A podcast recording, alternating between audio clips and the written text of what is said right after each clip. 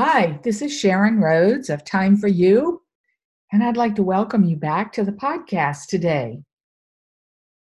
A couple of days ago, I was listening to a friend as she expounded on how people just weren't responding to her. They never returned her phone calls, they didn't answer her emails or text, and she just went on and on and on.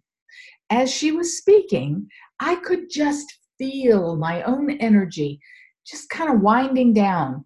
And I could see, I could feel a sense of futility and hopelessness just sort of creeping in. And then I stopped and I applied what I've learned over the years. And I was able to stop that downward spiral right in its tracks, at least in my mind. You see, many years ago, I took a course that was offered by my employer. And that course was called The Psychology of Winning by Dennis Waitley. That course literally changed how I thought, and I believe it changed the course of my life.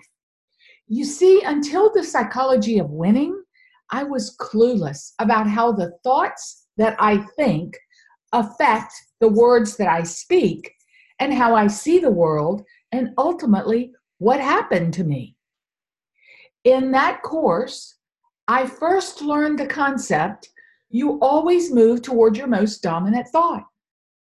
If my dominant thought is that life is unfair, I'll be moving toward an unfair life. If my dominant thought is that people are unkind, unresponsive, unfriendly, you fill in the word, I will be moving toward that. And consequently, I'll have more of that un whatever the un is in my life.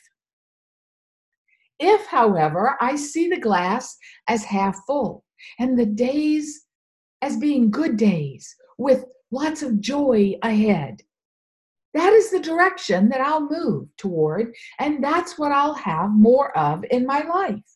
You may have heard this called the law of attraction. I like to think of it as the psychology of winning because that's how it was introduced to me. I've lived by that principle for years and it never disappoints me.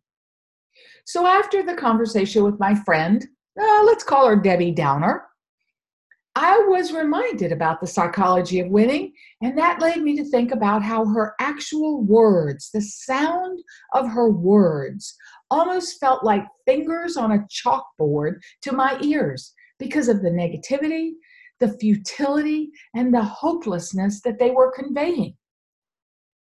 Words are sound, and we know that sound has energy.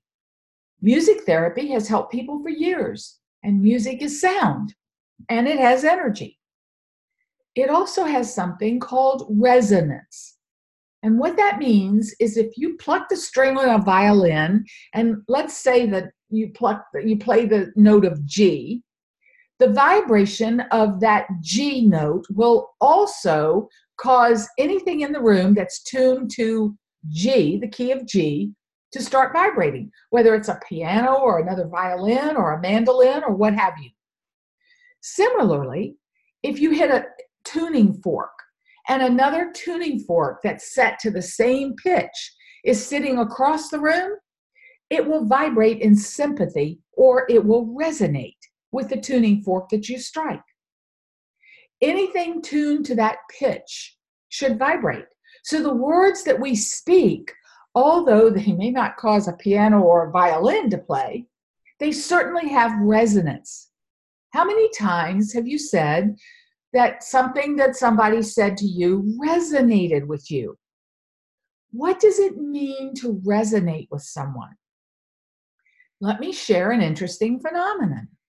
In physics, resonance occurs when an object's natural vibration frequency responds to an external stimulus of the same frequency, just like the example I gave you of the tuning forks. Here's an experiment that you can actually do yourself to see, actually see with your naked eye, the effects of resonance.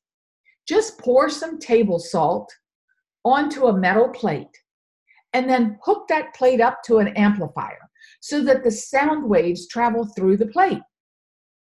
As you raise the frequency, the sound waves will tighten and the grains of salt will start to move and they will organize themselves into patterns as they as though they knew where they belong. This visualization of the effects of sound and the geometrical, geometrical patterns that are formed is called cymatics. C Y, I'm sorry, cymatics. C Y M A T I C S. The lower the frequency of the sound, the simpler the patterns that are formed. When the frequency is higher, the patterns get more complicated and beautiful. Now, a gentleman called named Evan Grant did a TED talk on cymatics, which you can easily Google and listen to. It's only about four and a half minutes, and it's fascinating. The graphics are amazing.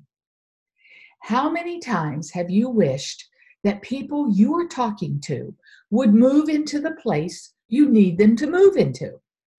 Well, they can and they will if you adjust the frequency of your audience, the frequency, if you adjust the frequency of what you're saying to the audience so that your message resonates with them.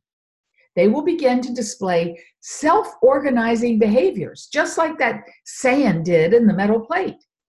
And your listeners will see the place where they are to move to create something beautiful. Maybe it's a cohesive team. Maybe it's a project deadline at work and you need everybody to be working together in a beautiful way. Or maybe just some really special relationships that work like a beautiful orchestra. Now, here's the most important part of this concept the people you are talking to, they don't need to tune themselves to you. You just need to tune your, your message, yourself, to them.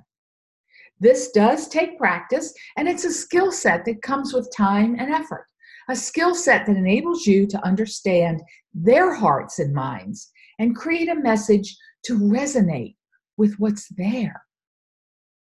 When you send a message that's tuned to their needs and desires, they will resonate with you and act in unison to create beautiful results.